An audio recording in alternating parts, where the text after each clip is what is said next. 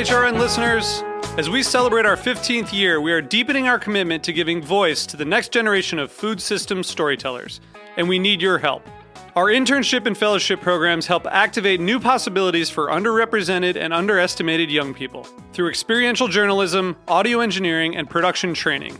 Through these unique programs, HRN helps food equity stewards build essential workforce readiness skills that expand their potential and foster economic mobility. Please consider supporting these critical programs. And with a minimum donation, you can be entered to win a dinner for two at an amazing restaurant in one of eight cities and tickets to a concert at a great venue in one of those cities. We have incredible partners across the country who have donated, as they also share our passion for helping to educate the next generation of food systems storytellers. Check out heritageradionetwork.org slash 15 to donate and enter to win today. That's heritageradionetwork.org slash 15 to donate and enter to win today. And make sure you donate before March 31st. Thank you. Today's program is brought to you by the Academy Opus Caseus, the cheese industry's unique center for professional development. For more information and to apply for courses, visit our website at www.academymons.com. That's A C A D E M I E hyphen M O N S dot com. You're listening to Heritage Radio Network. We're a member supported food radio network broadcasting over 35 weekly shows live from Bushwick, Brooklyn. Join our hosts as they lead you through the world of craft brewing, behind the scenes of the restaurant industry, inside the battle over school food, and beyond. Find us at heritageradionetwork.org.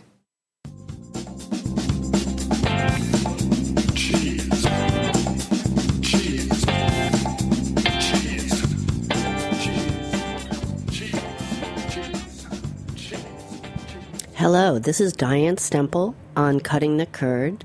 I'm sitting here with Lou DiPalo, owner of DiPalo's in Little Italy and author of the very fascinating book, DiPalo's Guide to the Essential Foods of Italy.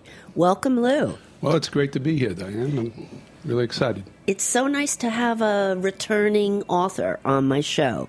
We're just uh, catching up, and uh, we may discuss the book and may not. It was out in, I think, 2014. That's right. That's right. It's still doing well. People are really coming around. I'm getting letters all the time about people picking the book up and saying how much the book means to them. Because, Yeah. You know, the book is so much more than just the book on food and cheese and, Mm-hmm. and Italian culture. It's about how food brings people together. Mm-hmm. And uh, that's where I'm getting most of my response from people, Mm-hmm. saying how it invokes memory for them. I think what uh, the food traveler would be looking at in the book is that you uh, highlight the best of your um, producers in Italy and you talk about them and you go visit them and whether it's salt or vinegar or cheese, it's all there. Well, you see, uh, we're a family business over 100 years, going back to my great grandfather. And the book is based on families. All the people that I deal with are families. Uh, some of them are, are large producers, but many of them are small producers that start from the farm all the way to the manufacturing of the product. And, and that's basically what I'm interested in bringing the stories of the families to uh, to the American consumer to understand that the foods of Italy, the traditions behind them go back, and and uh, I'm able to give that opportunity to the American consumer to experience it. Mm-hmm. And to then go meet the people who are actually making the food and get to know them on a level too. I break bread with them. Mm-hmm. I learn about them, their families. They- mm-hmm. they- I meet their grandparents, their their children, and and see their passion and try to absorb some of their passion, so I could give that passion and translate it to the, to uh, selling the product. Now, I find when I'm selling cheese, if I like the cheesemaker, I like the cheese and want to sell the cheese. Do you sometimes get a little confused if you really like someone? Uh, not, you know, if I, if I really like someone and they produce really good product, yes. Okay. I don't get confused, but I but I am I'm happy to sell their product. Okay, okay. Now, do you have plans? My first question is Do you have plans for another book? Will you be coming on the show a third time with another book? Well, uh, presently, presently, the book is in my head, so Okay. to speak. uh, you know, if, if you understand the book that I have written, it started off at the turn of the last century with my great grandfather settling here in, in New York City's Little Italy, mm-hmm. and it all went all the way to World War II, and then from World War II, it jumped into Italy and my travels to Italy. The mm-hmm. entire time mm. of me growing up at DiPalo's, my sister Marie, my brother Sal, working together with our parents, and is not in the book. Oh, you It's not- skipped that part. I skipped that part and went right to Italy. Okay. So there is there is a, a big story that's behind the growing up at DiPalo's, Mm-hmm. as well as what took place in the community or in the last 50 years. Mm-hmm. Right. Mm-hmm. And that and that needs to be told through food. Right. Of course through food and through many of, the products many of the products that I unfortunately wasn't able to fit into the first book. Oh well, I figured there were more products. Oh, so there have more- to be so- more so products because there are more products than the store. so much more that I'd like to really give the knowledge Mm-hmm. to the people.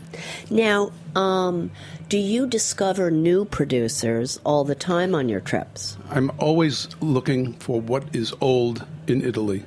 What I mean by that is the traditions of Italian food Mm-hmm. are so widespread. Certain types of pastas, certain types of, uh, of uh, uh, cheese. These are uh, historical products that haven't really been discovered yet in the Mm-hmm. United States. I've al- I'm always looking in the 20 regions of Italy. There's such so many stories behind so many food items, Mm-hmm. and that needs to be told. And I'm always looking for them. Okay, so you have new producers, but they're probably old.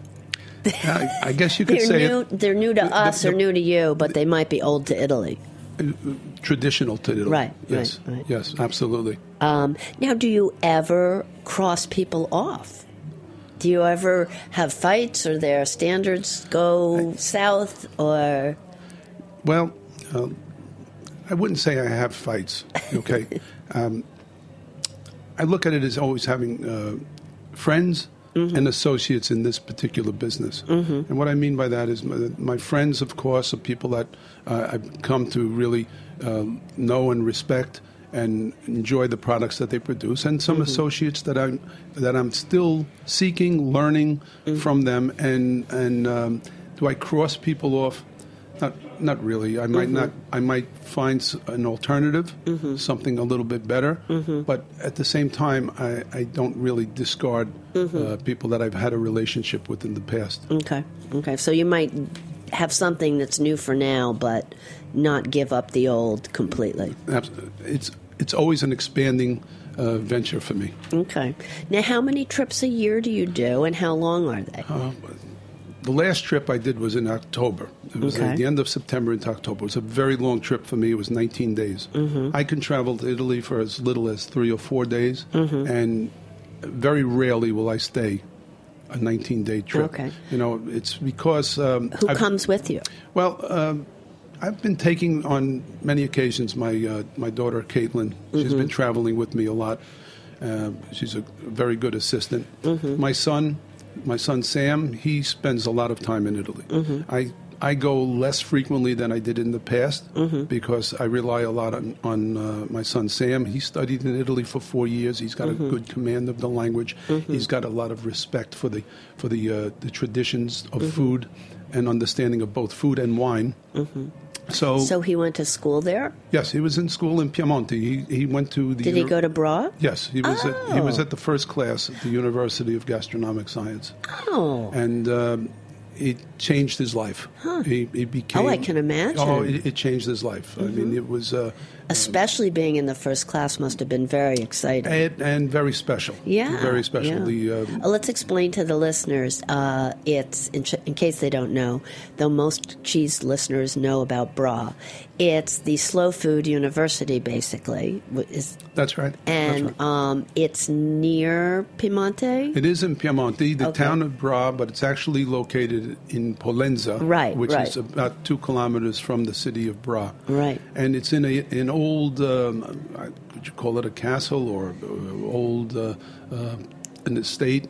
Uh-huh. Uh, it's it's an amazing experience for anyone that's really uh, interested in, in food, In food, food. culture, and uh, how again with the importance of bringing food, bringing people together, and working Right. together. And old food and slow food and food from a historical perspective. That's true.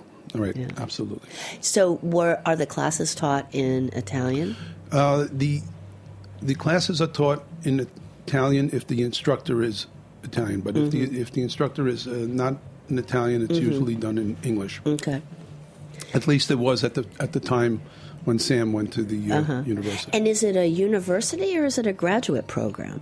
What had They he have- already been to have- college? Yes, you, you need in you needed a two year um college Mm-hmm. degree, an associate's degree to go, and then the, you see in Italy, uh, the universities start after five years of say high school. Okay. So you needed an additional uh, couple of years in in, um, in at least an associate's degree, and then you would get your university degree from from the Valenza school.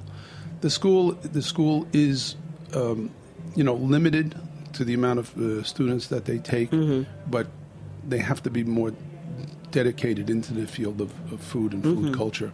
Right. You know, I, it really served Sam well.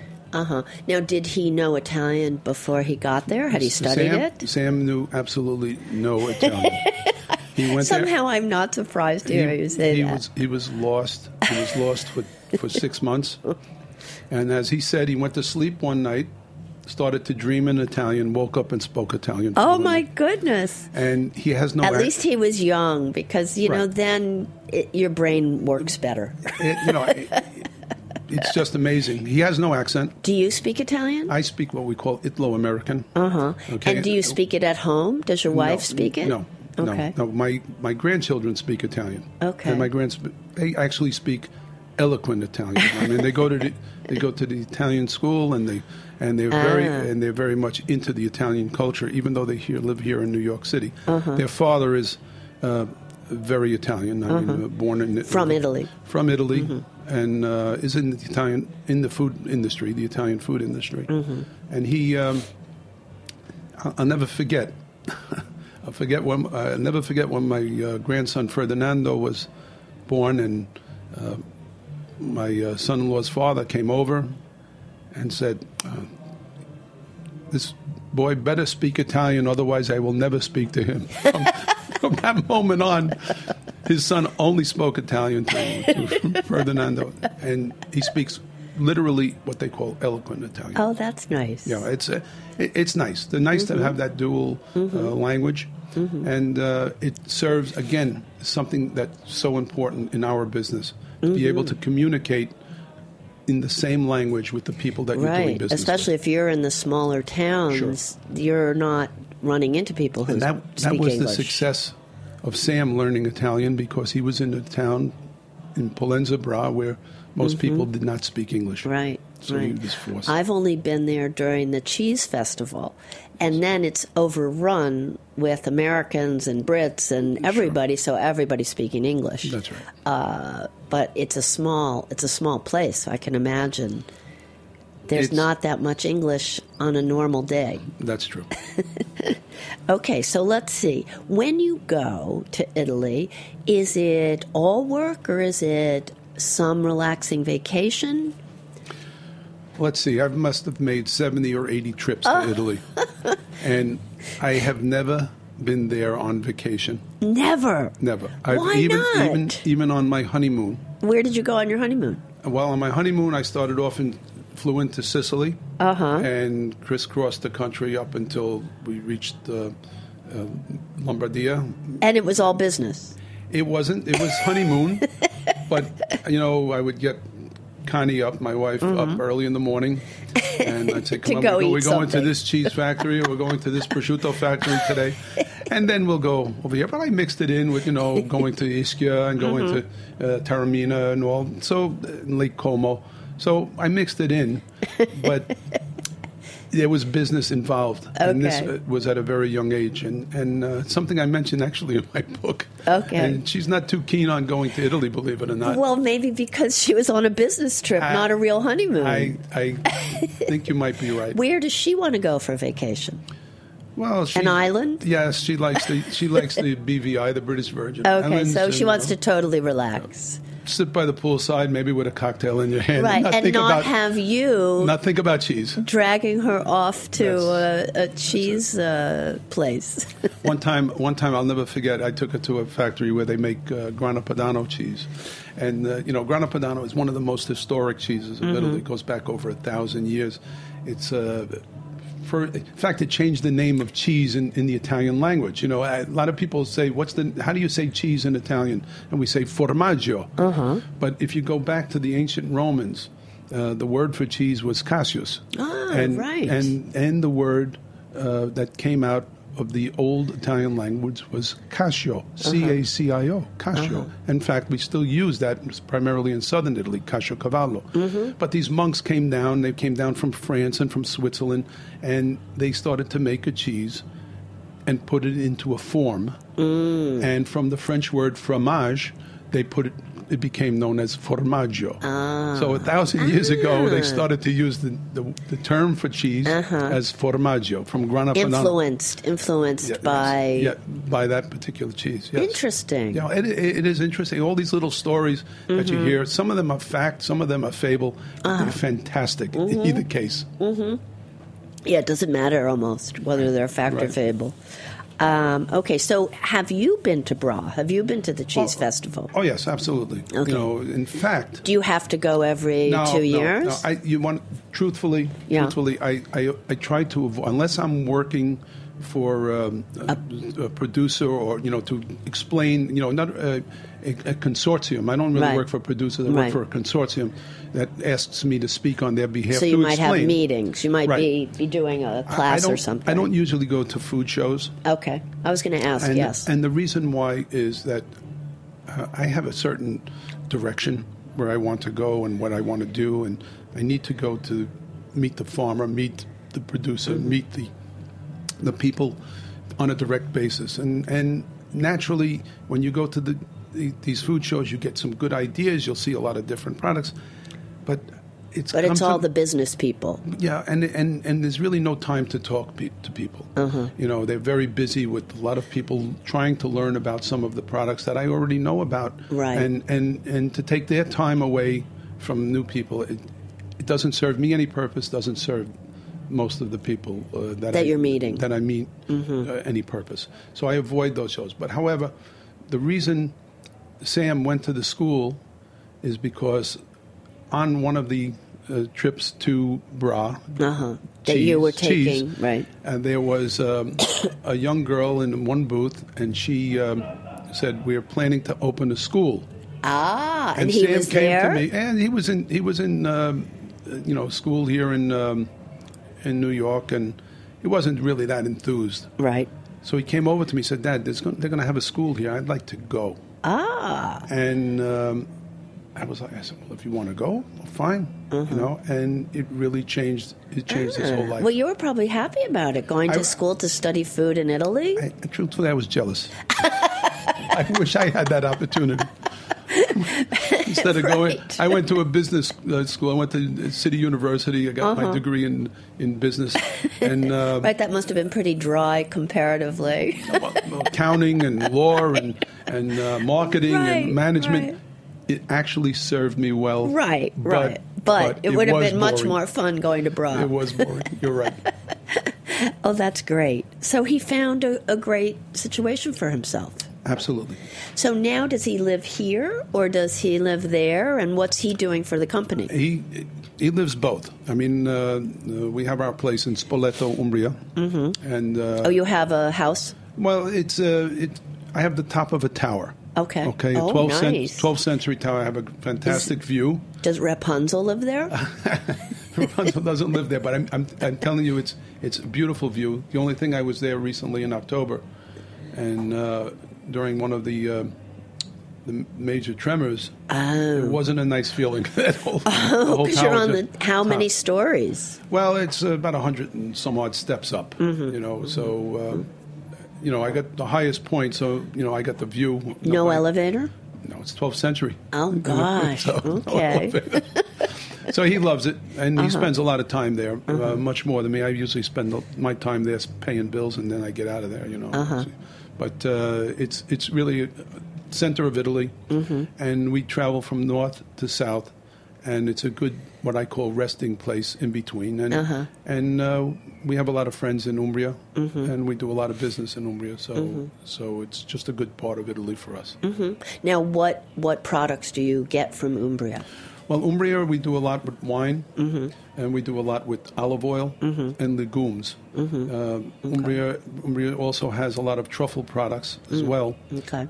Some pasta. Mm-hmm. We've imported some of the uh, traditional pastas of Umbria, the stringozzi, it's called, Mm-hmm. and um, and but primarily it's olive oil, and uh, we have a lot of relationships with different wine producers there that we sell their wines. Is the as- wine new Uh, for you? I mean, I know the wine store is new. almost eight years. Okay. Almost eight years. That was, see, uh, we're um, five generations in the business. Each generation has given its own contribution to the Uh-huh. business. And the fifth generation, the Has added contribution wine. Added wine. Remember, Sam studied. What in were Piem- they thinking? He studied in Piemonte. Okay, Piemonte is, Oh, is such a Uh, yeah. a big spot for Italian wine. Right. And Sam had a, developed a passion for Mm-hmm. really good Mm. wine and good knowledge on it. In fact, the school in Pollenzo has what they call Banca del Vino. If you go down into the uh, the cellar of wine, it's an amazing one chamber after another of some of the great wines of Italy. Oh, because they're there. studying them, Yeah, storing and studying. storing and studying. yes. Okay, it's time for our break. Uh, this is Diane Stemple talking to Lou DiPalo on Cutting the Curd. We'll be right back.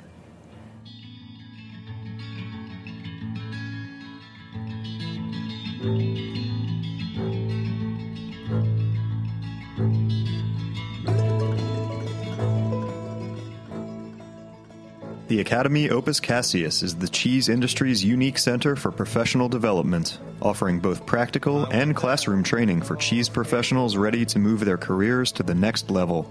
The Academy is the only professional cheese school integrating hands on practice, formal instruction, and curriculum related visits in every course and attracts students from such diverse countries as Australia, Venezuela, Ukraine, Canada, Sweden, Kenya, and India.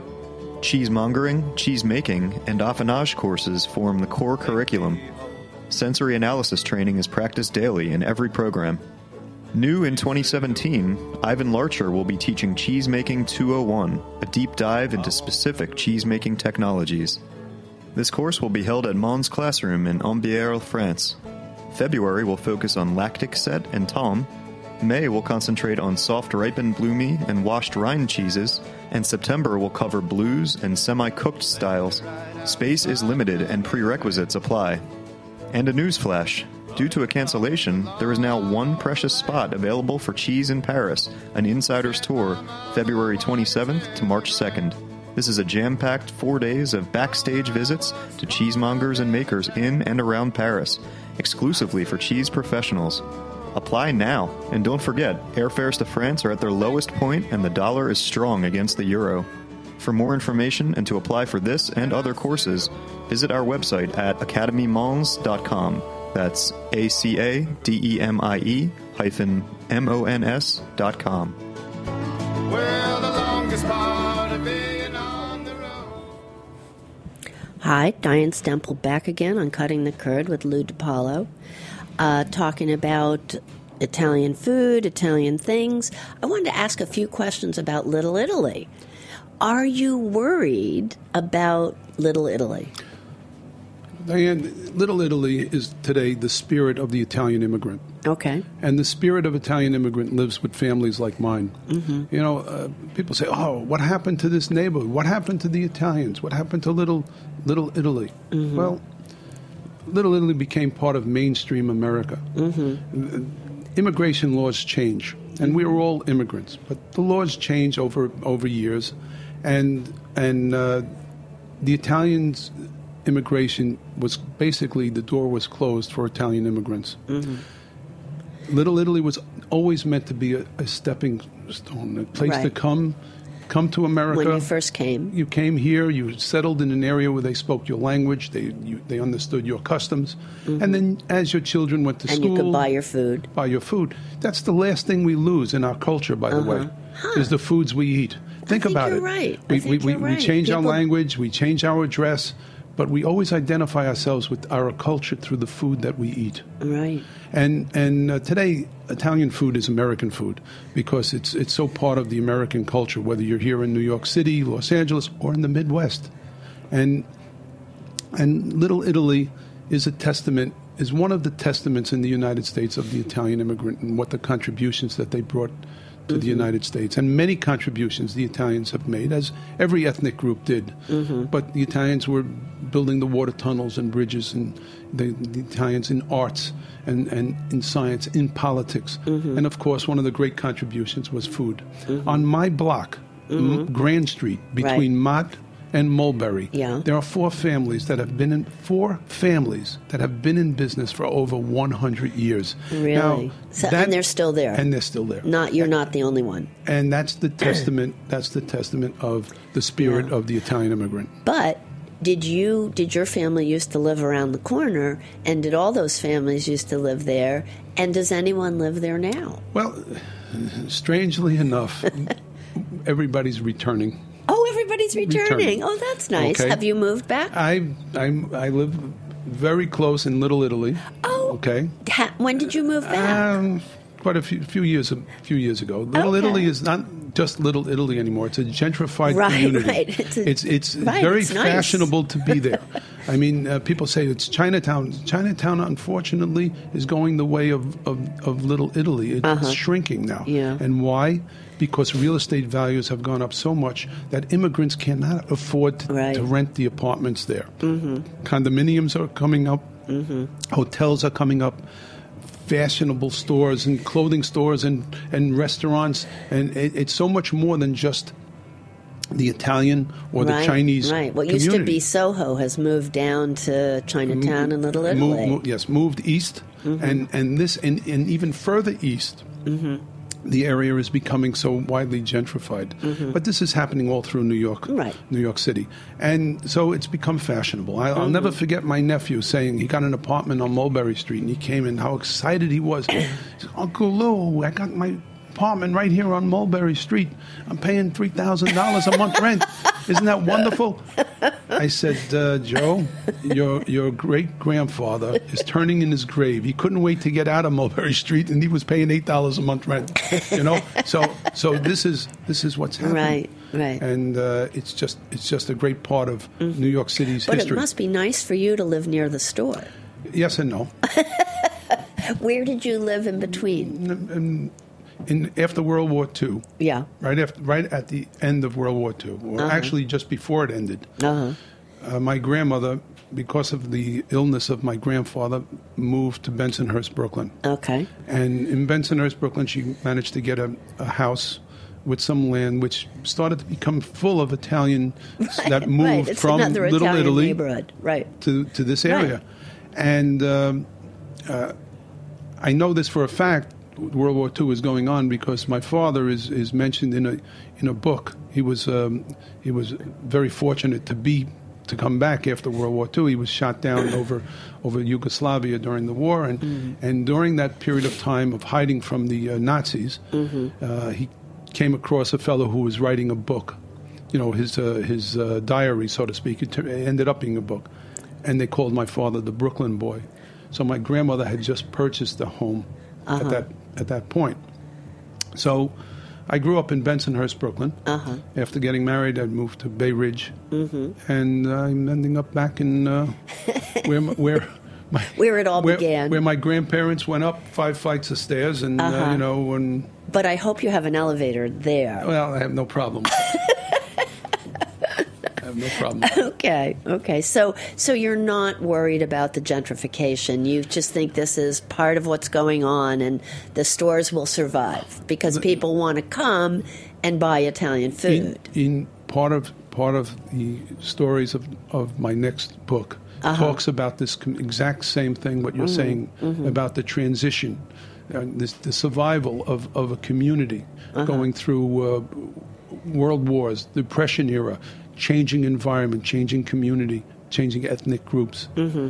and, and how and why did some people survive and stay and, and, and, and not look to the past, but look to the future. How you can maintain tradition in a new in a new uh, environment. And, and so I'm not worried about becoming of gentrification. I'm not worried about that uh, because uh, we've we've become Well, a you're des- embracing your roots. You're we- embracing your roots. Right. You're not. You're not uh, when, shunning them. When the area turned mostly Asian, we were the last Italian store on our block. We were on Uh-huh. the northeast corner of Mott and Grand Street. And uh, what, it, what was left of Little Italy was Mulberry Street, a whole block away.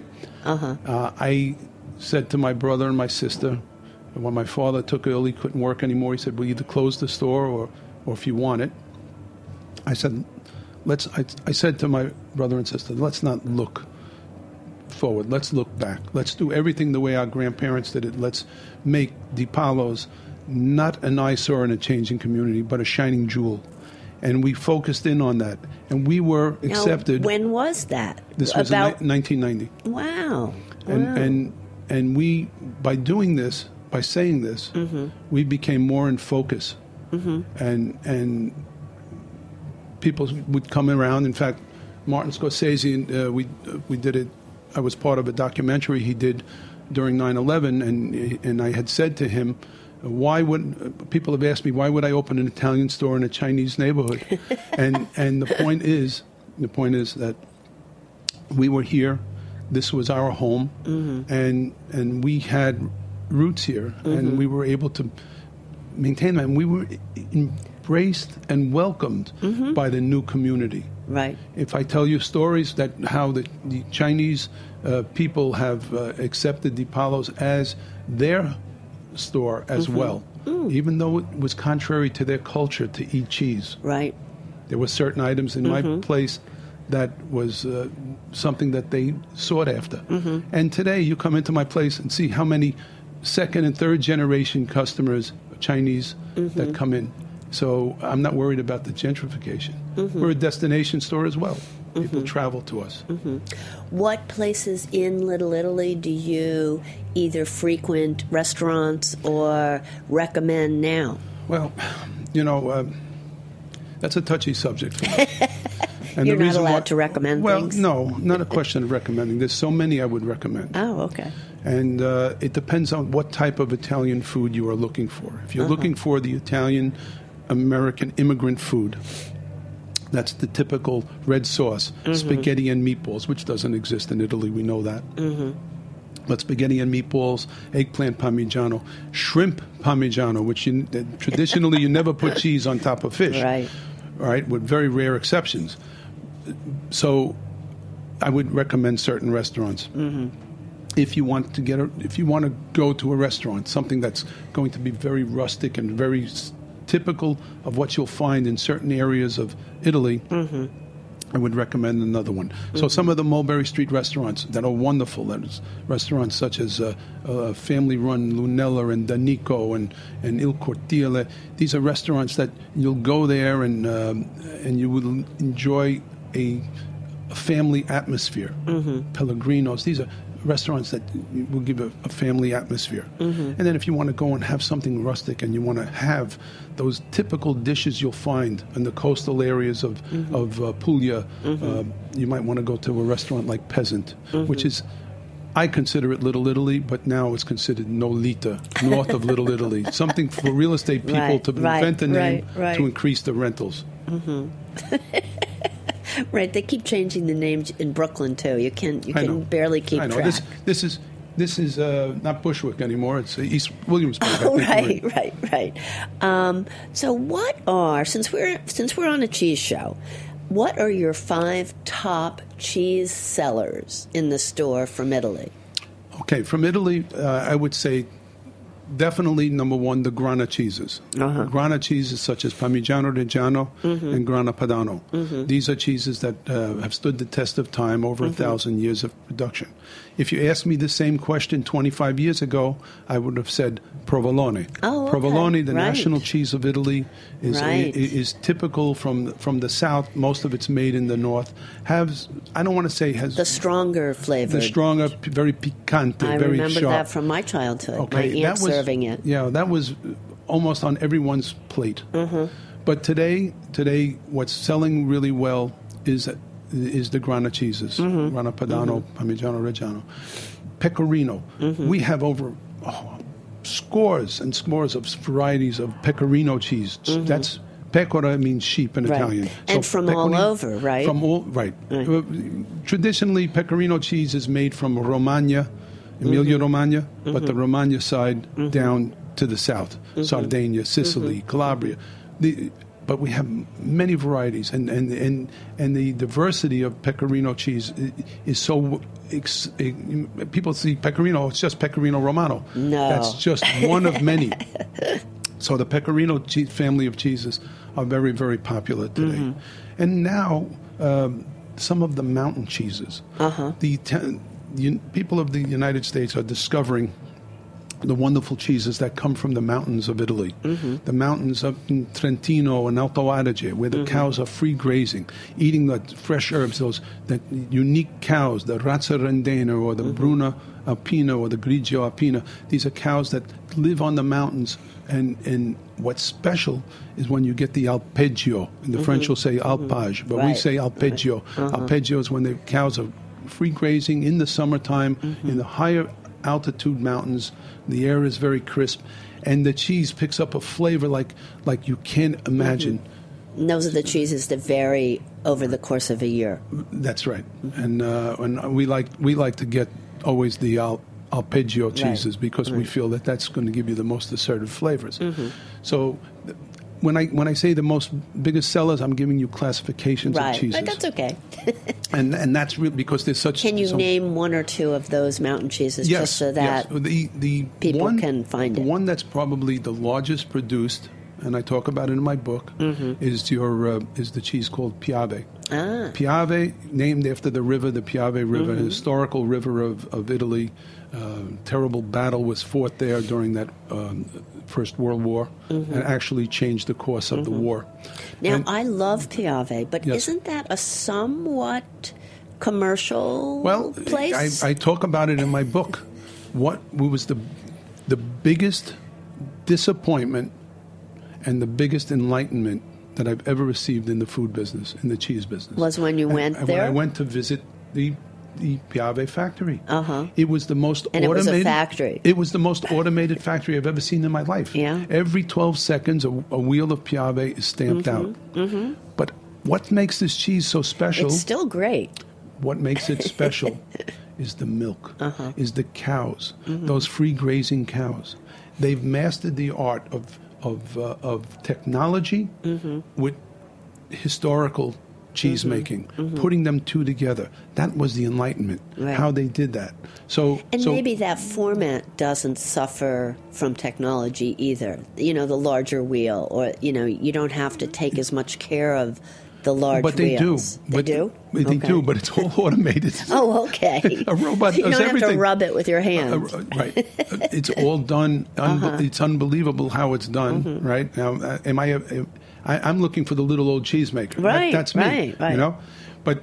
I, I mentioned that cheese specifically for that reason. Uh-huh. It's it was in line, but there's so many wonderful artisan cheeses that are Mm-hmm. up in the mountains that, that we get, and and what makes some cheeses special. I have one friend who who who produces cheese on a small scale, primarily goat cheeses Mm-hmm. from free grazing goats. I visited the goats. They live in the. Mo- you'd be jealous to see where they live, and it's surrounded by the Dolomite Mountains, the most beautiful mountain ranges, and and these are free grazing goats, and he makes the cheese in a somewhat uh, uh, artisanal way, Right. And and he is sort of like half. Uh, he's a cheesemaker, but he's also what I call an affinatura, a finisher. Uh-huh. And what he does is he'll take that goat cheese and, and wrap it in walnut uh, leaves. The aroma and the flavor never smells like the barn, smells wonderful. The flavor is clean. And um, that that's, um, uh, we call it uh, di noce.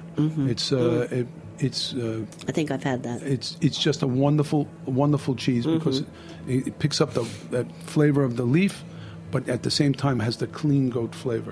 So th- this is what's happening, and now also and finally, for the other cheeses that are selling really well, it seems that Italian cheeses have learned a lot from the French culture of these soft, ripened cheeses.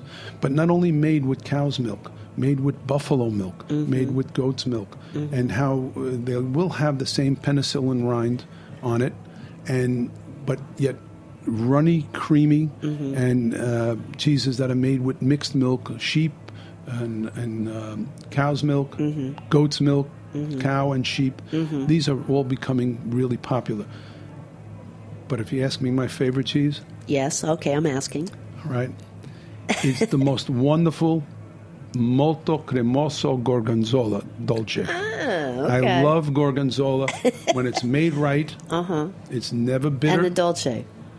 I like picante too, but Okay. the dolce is the mm-hmm. traditional, the blue stracchino, uh-huh. the stracchino cheese that's that cheese that's made from kind of active milk, mm-hmm. the original type of probiotic mm-hmm. food, uh-huh. you know, and that cheese with the with the blue vein in it, that mm-hmm. penicillin blue vein, but on a very liquid basis.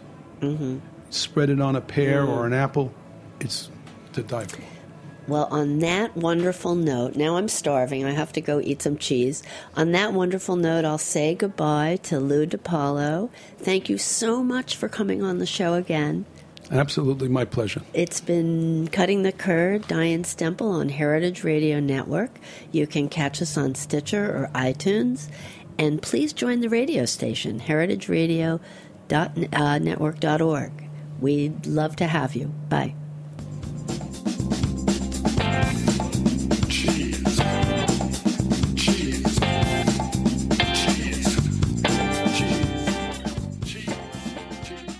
For listening to Heritage Radio Network, food radio supported by you. For our freshest content and to hear about exclusive events, subscribe to our newsletter. Enter your email at the bottom of our website, heritageradionetwork.org. Connect with us on Facebook, Instagram, and Twitter at heritage underscore radio. Heritage Radio Network is a nonprofit organization driving conversations to make the world a better, fairer, more delicious place. And we couldn't do it without support from listeners like you. Want to be a part of the food world's most innovative community?